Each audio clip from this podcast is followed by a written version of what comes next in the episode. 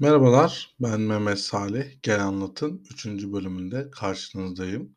Bu sefer bir konuğum yok. Kendim bir şeyler anlatmak istiyorum. Anlatmak istediğim şey ise Ivo Andrić'in Drina Köprüsü romanı. Bu romanı üniversitede dev olarak okuma şansım olmuştu. Romanın incelemesiyle ilgili bir ödevi içeriyordu bu çalışma. Dolayısıyla e, romanı hem okuma şansım oldu hem de e, epey e, inceledim. Balkan kültürü bağlamında incelemiştim. Böylece oldukça beğendiğim, e, tavsiye ettiğim bir hikayedir Ivo Andrić'in Drina Köprüsü. Eseri bir dostum bana okumayı sevdiren kitap olarak ifade etmişti. Okumadan önce bu ifadesi romana olan ilgimi daha da arttırmıştı. Dolayısıyla Gerçekten de çok etkileyici ve güzel bir roman. Sizlerin de bu romanı bu podcast'ten sonra eğer henüz okumadıysanız okumanızı tabi Balkan kültürü bağlamında söz konusu romanı incelediğim için biraz kültür, coğrafya, Ivo Andrić, Drina Köprüsü ve Balkanlar bunların tümü iç içe olacak. Böyle bir bağlamda konuyu işleyeceğiz. Dolayısıyla sadece Drina Köprüsü olmayacak. Balkan coğrafyası da olacak ve kültür yine konumuzun içerisinde olacak. Hep beraber bunlara değinmeye çalışacağım. Tabii başlangıçta kültür konusunu açmak gerekirse kültürün tanımı Türkçe sözlükte karşılaştığım bütün kültür tanımları oraya bir referans olarak veriliyor. Biz de bu gelenekten ayrılmayalım ve kültürü oradan ifade etmemiz gerekirse tarihsel süreçte meydana getirdiğimiz maddi ve manevi değerlerin tümünü ifade etmekte kültür. Aynı zamanda ben bir tür bilgi aktarım aracı olarak da değerlendiriyorum. Çünkü kültür insanı geçmişten bu yana ürettiği değerleri kendisinden sonra gelenlere aktarma imkanı sunuyor. Kültür sayesinde her doğan insanın hayatta aynı tecrübeleri yeni baştan yaşamasının önüne geçiyoruz. Dolayısıyla bu oldukça önemli. Tabii bunu sağlayan şey kültürün takım araçları.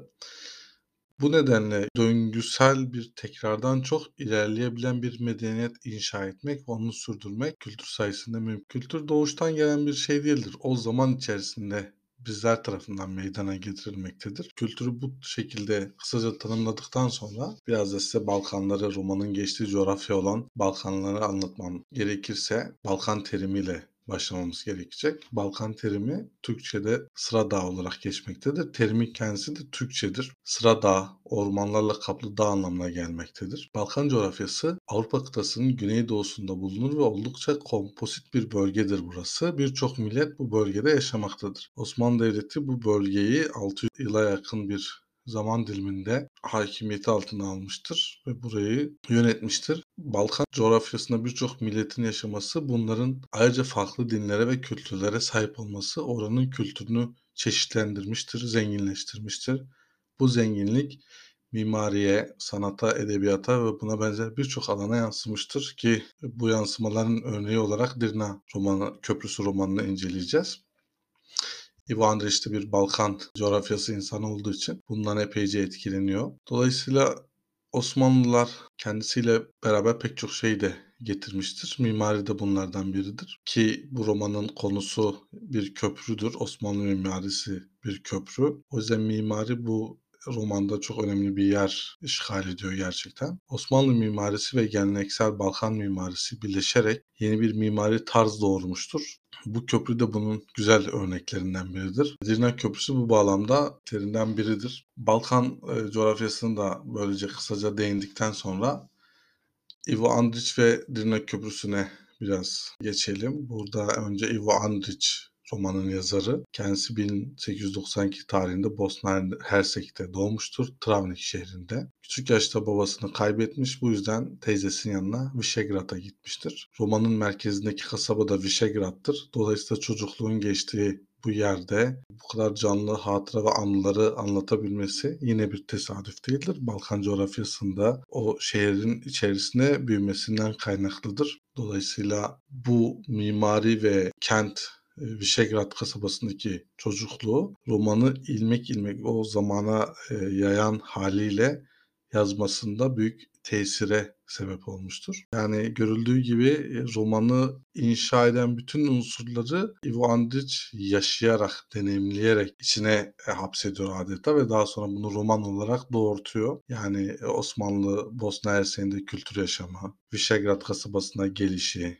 mimarinin Balkanlarda Osmanlı etkisiyle yeni bir form kazanması ve Ivo Andrić'in bunların tam göbeğinde yer alması oldukça etkileyici bir romanın doğmasına neden oluyor. Dolayısıyla Bosna'nın tarihini ve kültürünü anlatan romanı Drina Köprüsü onu uluslararası tanınırlığa kavuşturuyor. 1961 yılında Nobel Edebiyat Ödülünü kazanıyor. 1975'te Belgrad'da hayatını kaybediyor. Drina Köprüsü Bosna'yı, onun tarihini, kültürünü Visegrad özelinde mikro ölçekte anlatıyor. Bu anlatım 400 yıllık bir zaman dilimine yayılıyor ve tüm bu zaman akışında bir köprü merkezi alınıyor ki bu e, bahsettiğimiz Drina Köprüsü evet roman 400 yıllık bir zaman diliminde adeta zamanda sıçramalar yaparak ilerliyor. Drina Köprüsü romanında Visegrad kasabasında yapılan köprü ve onun köprü merkezinde meydana gelmekte olan olaylar anlatılıyor. Bu olaylar bazen birbiriyle direkt bazen de dolaylı olarak ilişki içerisinde oluyor. Bu olaylar gerçekleşirken de köprü mekansal bir anıt, hayatın merkezi şeklinde bir işlev görmekte. Romanda tarihsel süreçte olaylar anlatılırken de olayları yaşayan insanların hayatına o insanlar farkında olsun olmasın köprünün nasıl bir etkide bulunduğunu görebiliyoruz. Romandaki olayların geçtiği yer olan Visegrad her ne kadar küçük bir kasaba olsa da kasabanın lokasyonu, bulunduğu coğrafi konum onun sıradan bir kasaba olmasını engellemekte ve romanda geçen olaylara can alıcı bir yönde etkide bulunmasına da yine katkı sağlamakta. Bu kasaba 1514'te daha köprünün yapına başlamazken evvelki zamanda başlar romanda geçen olaylar. Yani daha köprü başlamadan romandaki olaylar başlar. Sonra köprü inşa edilir. 1914'te de Birinci Dünya Savaşı'nın başladığı yılda sona eriyor romanın hikayesi. Bu süreç sıkıcı bir kronolojik tarih olarak verilmiyor bize. Visegrad o zamanlar birer Osmanlı eyaleti olan Bosna Hersek ve Sırbistan sınırında bulunan Doğu ile Batı'yı birbirine kesen Drina Irmağı'nın kıyısında. Bu ırmağın üzerine bir köprü yapılması emrini Osmanlı Sadrazamı Sokullu Mehmet Paşa veriyor. Bu isteği üzerine e, kitabı okuyanlar köprüyü Mimar Rade yapmıştır ifadesiyle karşılaşabilirler. Andrić bu şekilde betimlemiştir. Sokulu Mehmet Paşa, Visegrad kasabasının etrafında bulunan dağ köylerinden biri olan Sokoloviç köyünde doğmuştur. Dolayısıyla köprünün neden yapıldığı masalsı bir gerekçe ile romanda anlatılıyor. Böylece anlaşılmaktadır ki Ivo Andrić büyüdüğü bölgenin masallarını, mitlerini, kültürlerini romanına katmış. Yani tez, doktora tezi yapmış bu konuda. Yani bunu katmaması zaten biraz anormal görünürdü. Bunu katmakla kalmamış. Çok iyi de katmış ve çok güzel yedirmiş. Dolayısıyla romanı mikro ölçekte o bölgenin makro ölçekte ise Balkanların 400 yıllık tarihi ve kültürel akışı şeklinde değerlendirilebilir. Hiç ölmeyen bir eseri de başrole koyarak buradaki köprüyü bu akıştaki sabit bir noktayı da yakalamayı başarıyor. Dolayısıyla bu akış hiç sırıtmıyor, çok güzel ilerliyor ve bütün bunları şahidi olarak da bir köprüyü merkeze konumlandırıyor. Peki neydi Sokulu Mehmet Paşa'nın masal öyküsü? Henüz 10 yaşındayken ailesinden alınıyor İstanbul'a götürülmek üzere. Burada Hristiyan çocukları toplayan bir kervana katılıyor. Ivo Andrić kitapta bu kısmı anlatırken gelecekte Osmanlı Devleti'nin en kudretli devlet adamlarından biri olacak bu sadrazamın yüreğinde yer eden bir yarayı bize işaret ediyor. Kervanda bulunan çocukların aileleri kervanı Drina Irmağı kıyısına kadar takip ediyor. Daha sonra o zamanlar köprü olmadığı için karşıya geçemiyorlar. Salla karşıya geçilmektedir o dönemler. Dolayısıyla o günlerde bütün yolu çocukların peşinden koşarak gelen aileler bu noktada karşıya geçemediği için burada çocuklarını son bir defa görüp uzaktan vedalaşmaya çalışıyor. Bu an yıllar sonra o küçük çocuğun yüreğini sızlattığı için Sokulu Mehmet Paşa'nın duymuş olduğu acıyı ortadan kaldıracak, iki yakayı birleştirecek bir köprünün yapımına başlıyorlar. Belki duyduğu bu acı Dirne Köprüsü'nün yapılışı bir takım efsaneleri de barındırıyor kendi içerisinde. Sokulu Mehmet Paşa Dirne Irmağı üzerine köprü yapılmasına karar verdikten sonra tabii hemen hazırlıklar yapılıyor ve Visegrád'a bir dönemin yeniden başladığıyla ilgili bir takım işaretler geliyor. Voandrich Bosna-Hersek'in Travnik şehrinde doğmuştu. Aslen Visegrádlı değildi fakat çocukluğunu teyzesinin yanında Dirna Köprüsü üzerinde geçirdiği için köprü üzerinde yaşlıların orada anlattığı hikayelerle büyüdüğü için köprü hakkında anlatılan pek çok efsaneye de hakim ve bunu romanda aynı zamanda bu efsanelerin çoğunun Slav mitolojisine geldiğiyle ilgili bir takım bu Slav mitolojisi daha sonra halk kültürüne etki ettiğinden halk oradaki ihtiyarlar bu hikayeleri, bu efsaneleri anlatıyor. Andrich de bunları çocukluğunda duyuyor ve romana yediriyor. Dolayısıyla birbirini besleyen bir döngü söz konusu. Köprünün yapımı için İstanbul'dan bir takım kafileler geliyor. Bunların başında karakter Abid Ağa ve yardımcısı Mimar Tosun Efendi var. Abid Ağa çok sert ve acımasız biri olarak çizilmiş. Angarya işler yaşayan insanları bezdiren bir hal alıyor. Romanın resmedilmeye başlandığını görüyoruz romanın içine girmeye başladığımızda bu köprü yapımında. Bu köylülerin hayvanlardan da köprü yapımında faydalanıyorlar. Yaşıyor bunlar. Böyle betimlenir romanda. Bu arada bu romandaki bir arada yaşamanın başlangıcı karşılıklı hoşgörü ve saygı çerçevesinde olduğu belirtiliyor ve bu böyle sürdürülmektedir deniyor. Köprü yapımı ile köprünün bir türlü tamamlanamaması ve Abid Ağa'nın yöre halkını köprü yapımında kullanarak sömürmesi bu bir hoşgörüsüzlüğe neden oluyor. Bu hoşgörü kültürü biraz da huzursuzluk ve başkaldırı başlıyor. Ve ilk işaretler Vişegrad'a yakın köylerden birinden getirilen ve köprü yapımında işçi olarak kullanılan Radislav adlı karakter köprü Hristiyanların yanında olmadığı onu sabote etmeleri gerektiğiyle ilgili konuşmalarla ikna ediyor ve köprüyü sabote etme e, faaliyetleri başlıyor. Köprüyle ilgili efsanelerin başlamasına da bu sabote etme durumları neden oluyor. Geceleri gizlice inşaatta sızan bu Radislav karakteri ve arkadaşları köprüye inşaatına zarar vererek e, halk arasında inşaatta su perisinin zarar verdiği söylentilerini yayıyorlar.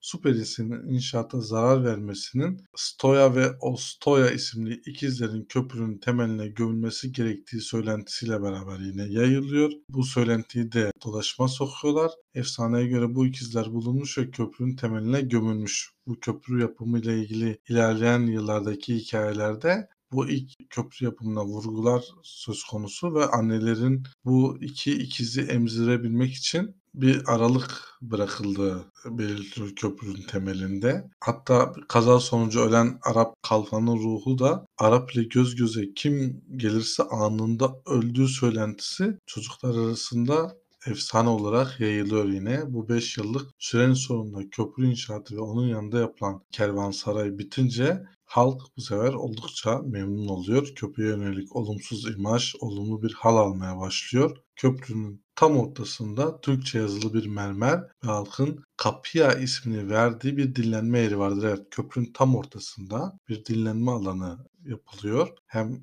güzel bir manzara hem de dinlenilecek yerde için konulan sandalyeler. Orada daha sonra işletilecek, çay içilecek bir mekanın oluşturulmasıyla beraber söylentiler, efsaneler, sohbetler burada oturularak yayılmaya başlıyor. Vişegrad'ın kalbi konumuna geliyor. Sohbetlerin ve olayların söndüğü ve yandığı yer gönüllerde burada yer ediyor Kapıya'da. Değişimin olumlu olduğunu gördüğünde aslında fikrinin değişmesi örneklendirilmiş oluyor. Bu nedenle muhafazakar bir bakış açısına sahip olsalar bile bakış açılarının değişmesinde büyük bir direnişin olmayacağı şeklinde de bir betimleme görebiliyoruz. Bu değişim sonrasındaki durum modernleşme sonrasındaki hızlı dönemlerde köprü eski zamanın mührünü kasabaya vuracak ve geçmişte aralarındaki bağ olarak yaşamları boyunca hayatlarına dokunacak. Ee, köprünün yapımı ve buna beraber gelişen efsaneler ve köprünün bitimiyle beraber bir süreci tamamlanıyor. Daha sonra Andrich romanında 100 yıllık bir atlama yapıyor ve aradan geçen 100 yıl sonraki olayları takip etmeye başlıyoruz. Köprü yapılalı aradan 100 yıl geçiyor. Osmanlı İmparatorluğu Macaristan topraklarını kaybediyor. Köprü bu nedenle vakıf gelirlerini kaybediyor. Kaybedilen topraklardan insanlar Bosna'ya göç ediyor. Dirnak Köprüsü ilkbahar ve sonbaharda tıkanan kolları nedeniyle bazen taşıyor. Her 20-30 yılda bir büyük bir taşma ve sel felaketine neden oluyor. Yine böyle bir felaket kitapta anlatılmakta. Büyük afetlerin insanları bir araya getirmesine vurgu yapılıyor kitaptaki bu bölümde. Bu sel felaketlerinde Müslümanların, Yahudilerin ve Hristiyanların bir arada olduğu, birbirine destek olduğu, birlik ve beraberlik ile bu zor günlerin üstesinden geldiği vurgulanmaktadır. Burada aslında Balkan kültürü benimseniyor. Bir Balkan kültürü betimleniyor ve onun ne kadar iç içeliği ve hoşgörüye dayandığıyla ilgili dayanışma örneğiyle bizlere gösterilmek. Dolayısıyla burada Balkan kültüründe ayrıştırıcı öğenin din olmadığı apaçık görülüyor. Farklı dinlerden milletlerin birbirlerine saygı gösterdiği bir arada yaşama kültürünün oluştuğu güçlü bir şekilde vurgulanmış oluyor bu kısımlarda. Ayrıştırıcı öğenin milliyetçilik olduğu kitapta görülecektir daha sonra ve bence burada kitap en büyük eleştirisini milliyetçiliğe karşı yapıyor ve bunu bir Sırp e, yazarın yapıyor olması gerçekten çok enteresan. Kara George isimli Sırp 1804'te Sırbistan'da Osmanlı'ya karşı bir isyan başlatıyor. İsyan Vişegrad'dan bakıldığında yanan ateşler şeklinde kitapta tasvir ediliyor. İsyan sonrası köprü üzerine bir karakol kuruluyor ve kasabaya girişler askerlerin kontrolünde yapılıyor. Kasaba ve köprü olaylara bir seyirci gibi yaklaşıyor romanda. Sonrasında meydana gelen kolera ve veba salgınlarında köprüde geçişlere kapatılıyor. Yine yaşanan tarih olayları halk seyirci oluyor ve bir etki gücünün olmadığı buralarda gözüküyor. Burada Ivo Andrić adeta bir arka plan yaratıyor. Halk dünyayı tanımamakta gündelik hayat efsaneleriyle beraber mikro ölçek kozmopolit yaşam sürmekte. Dünyadaki olaylar halk için bir arka plan, bir zaman akışı görevi görüyor sadece. Tarihi akış hikayeleri anlatılan insanların arkasındaki bir mizansendir adeta. Seller, salgınlar, isyanlar ve savaşlar hepsi gelmekte ve geçmekte yüzyıllardır durduğu gibi, ilk hali gibi durmaktadır der. Dünyanın değişkenliğine, geleceğe giden bir akıntıya karşı kasabayı içinde yaşayanları, kültürleri geçmişe bağlamakta, akıntıda yitip gitmelerini engellemektedir. Bir noktadan sonra modernleşme ile bu bağın kırılmaya başlayacağını ve kültürün kasabayı ve köprüyü dönüştüreceği, belki de yok edeceği bir döneme girilecektir. Romanın ilerleyen bölümleri gerçekten bu konuyla ilgili güzel şeyler anlatmakta. Batı tarzı modernizmden bahsediyoruz tabi burada ve Drina'nın köklerini nasıl sarstığından e, bahsediyoruz. Kitabın bu kısmı Osmanlı Devleti 1878 yılında 93 Harbi sonrası Berlin Anlaşması hükümleri uyarınca Bosna'yı Avusturya Macaristan İmparatorluğu yönetimine bırakıyor. 1878 yılı yaz başlangıcında Saraybosna'dan Pripoya'ya gelen Osmanlı birlikleri kasabadan geçti. Padişahın hiç karşı koymadan Bosna'yı bıraktığına artık herkes inanmaya başlamıştı. Romanda bu ifade bu şekilde geçiyor. Bu tarihten sonra zaman modernizmin etkisiyle de hızlıca akacak ve kasaba dönüşmeye başlayacak. Burada zamanın hızlı akışı ve modernizmin baş başalığı yine Andrić'in dehası gerçekten harika edilmiş. Kasabayı teslim almaya gelen Avusturyalı subayı kasabanın ileri gelenleri karşılıyor. Subay onların karşılamasını istiyor önceden gönderdiği bir haberciyle. Kitapta bu karşılamayı yapmak için seçilenler zamanın kültürünü vermek açısından da son derece önem arz ediyor. Rahip Nikola, Müderris Hüseyin Efendi, Molla İbrahim, Hahambaşı David Levy. Gelen subaya bu ileri gelenler barış içinde hayatlarını namuslu bir şekilde yaşamak istediklerini belirtiyorlar. Yeni yönetim ile kasaba hızla değişmeye uğruyor. Değişik milletler ülkelerden gelen yeni memurlar, mühendisler ve bunların yayınlanan yeni yönetmeliklerle beraber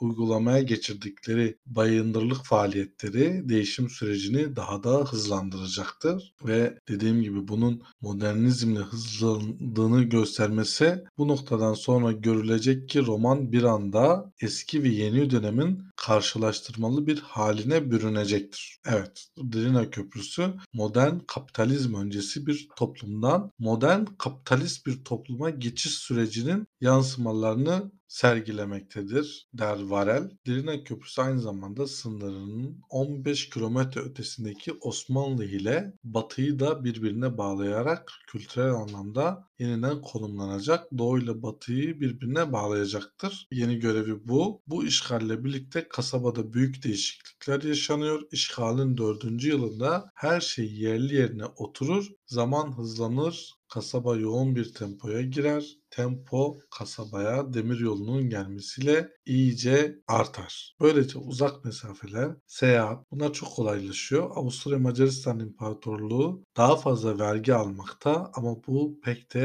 hissedilmemektedir. Bu da güzel bir modernizm eleştirisi kitapta geçen. Halk daha fazla kazanıyordu ama daha fazla harcıyordu der Andrich. Kasaba büyüyordu, oteller, bankalar, meyhaneler, dükkanlar ve benzeri tüketim için her şey hazırdı der Andrich. Çünkü modern toplum elindeki geniş imkanları kullanmalıydı. Para ne kadar bol oluyorsa ihtiyaç da o ölçüde çoğalıyordu der. Herkes kolayca borçlanıyordu. Yazar modernizmle beraber Balkan kültüründe meydana gelen değişimi çarpıcı bir şekilde burada betimliyor. Kapitalizm bütün kurumlarıyla beraber modernizm maskesini takmış ve tek amacı kar etmek olan mekanları birer birer kasabada açmaya başlamış. Bu da yeni yönetimle beraber dallanıp budaklanmış. Modernizmle beraber Doğu-Batı ayrımı da belirgin bir hal alıyor bu şekilde. Artık Batı'nın baskın olduğu bir zamandan Doğu'nun sakin olduğu zamana geçmek isteyen, o zamanları yad edenlerin tutunabildikleri tek dal sizce ne kalıyor? Tabii ki Dirina Köprüsü. Yine burada müthiş bir gönderme ve konunun içine Dirina Köprüsü'nü o kadar güzel yedirme söz konusu ki gerçekten sonlara doğru Andrich'in zekasına hayran olmamak elde değil. Bu köprünün önemi her ne kadar tren raylarının gelişiyle beraber gerilemiş olsa bile halk nazarında halen bu sebeple yüksek kalmaya devam ediyor. Eski günlerden beri yanlarında olan, yanlarından ayrılmayan bu biricik köprü modernizm karşısında tutunabildikleri bir dal sunmakta oradaki halka din farklılıklarının bozamadığı Balkan kültürünü modernizm tek tipleştirmiş ve evladı milliyetçilik savaşa sürüklemiştir. Avusturya Macaristan İmparatorluğu ile Sırbistan'ın tutuştuğu savaş kitapta örnek olarak gösteriliyor bize. Sel felaketlerinde bir arada dayanışma içerisinde duran Vişegradlılar bu sefer bombardıman günlerinde Müslümanlar Müslümanların evlerinde, Sırplar Sırpların evlerinde toplanır şeklinde betimleniyor ve dayanışmadan artık söz edilmesi pek mümkün gözükmüyor. Bu nedenle söz konusu eserde tarihsel süreçle beraber birlikte barış ve huzur içinde yaşayan farklı dini ve etnik yapıya sahip toplulukların zamanla nasıl ayrıştıklarını da bize görme imkanı sunuyor Andrich. Bu açıdan da çok kıymetli, çok değerli bir şekilde bunu yapıyor. Sonuç olarak bu ayrıştırma romanda sonlara doğru zirve yapıyor ve çok çarpıcı bir örnek olarak euh, belirtiliyor. 1913 yılında kapıya da oturmuş 10 kadar Müslüman yaşlı adam yanlarındaki genci elindeki gazetedeki haberleri okuyarak ve Balkan Harbi sonucu yapılan paylaşımları teyit etmesini istiyor. Coğrafyayı kanlarında taşıdığını ifade eden yazar paylaşım ile ilgili soru cevap kısmını olabildiğince sade ama vurucu yapmış kalırsa Andrich'in yine zekası, dehası burada söz konusu. Çok basitçe kitaptan birebir alıyorum. İhtiyarlardan biri gence sordu. Üsküp kimin olacak? Sırbistan'ın. Ah. Ya Selanik? Yunanistan'ın. Ah ah. Ya Edirne? Herhalde Bulgaristan'ın. Ah ah ah der Andrich. Burada Balkan Savaşları sonrası Osmanlı'nın çöküşüyle beraber Balkanlardaki Müslüman halkın içine düştüğü sıkıntılı ruh hali ne kadar da mükemmel betimleniyor. Balkanlarda Osmanlı İmparatorluğu hakim olduğu bölgelerde yaşayan halk Osmanlı'ya pozitif bir yaklaşımla yaklaştığı bu açıdan söylenebilmekte. Çünkü Avusturya Macaristan işgali sonrası yaşam, yaşam tarzına yönelik e, bunu değiştirmeye yönelik çaba halkta büyük tepki uyandırmış ve endişeye sebep olmuş romanda anlatıldığı kadarıyla tabii buna değiniyoruz. Romanda Andrich bunu çok güzel bir şekilde görünmeyen güç tasviriyle belirtiyor. Görünmeyen ama her gün kendini biraz daha hissettiren kanun, düzen, yönetmeliklerden ördükleri ağın içine insanı, hayvanı, eşyasıyla bütün hayatı almak ve etrafta ne varsa hepsini değiştirmek istiyorlardı. Sanki şehrin dış görünüşünden başka insanların da gelenek ve göreneklerini beşikten mezara kadar her şeyi alt üst etmek niyetindeydiler şeklinde çok güzel tasvir ediyor ve çok güzel nokta atışı yapıyor adeta. Bu duyguyu gerçekten çok iyi veriyor. Dolayısıyla bu değişim ve bu değişime direniş e, Dirina Köprüsü romanının özünü e, oluşturuyor.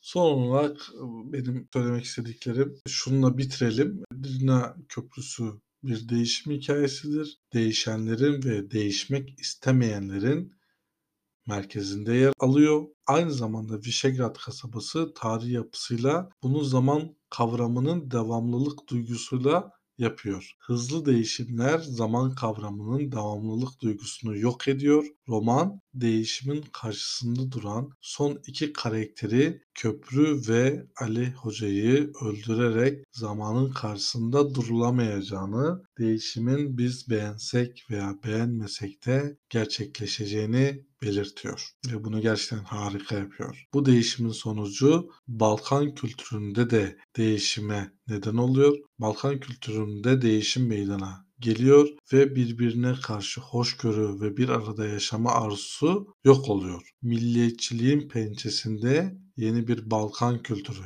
inşa ediliyor. Günümüzde eski ile yeninin hoşgörüyle tahammülsüzlüğün çarpışması bana kalırsa devam ediyor. Podcast'imizin sonuna geldik. Bir sonraki gelen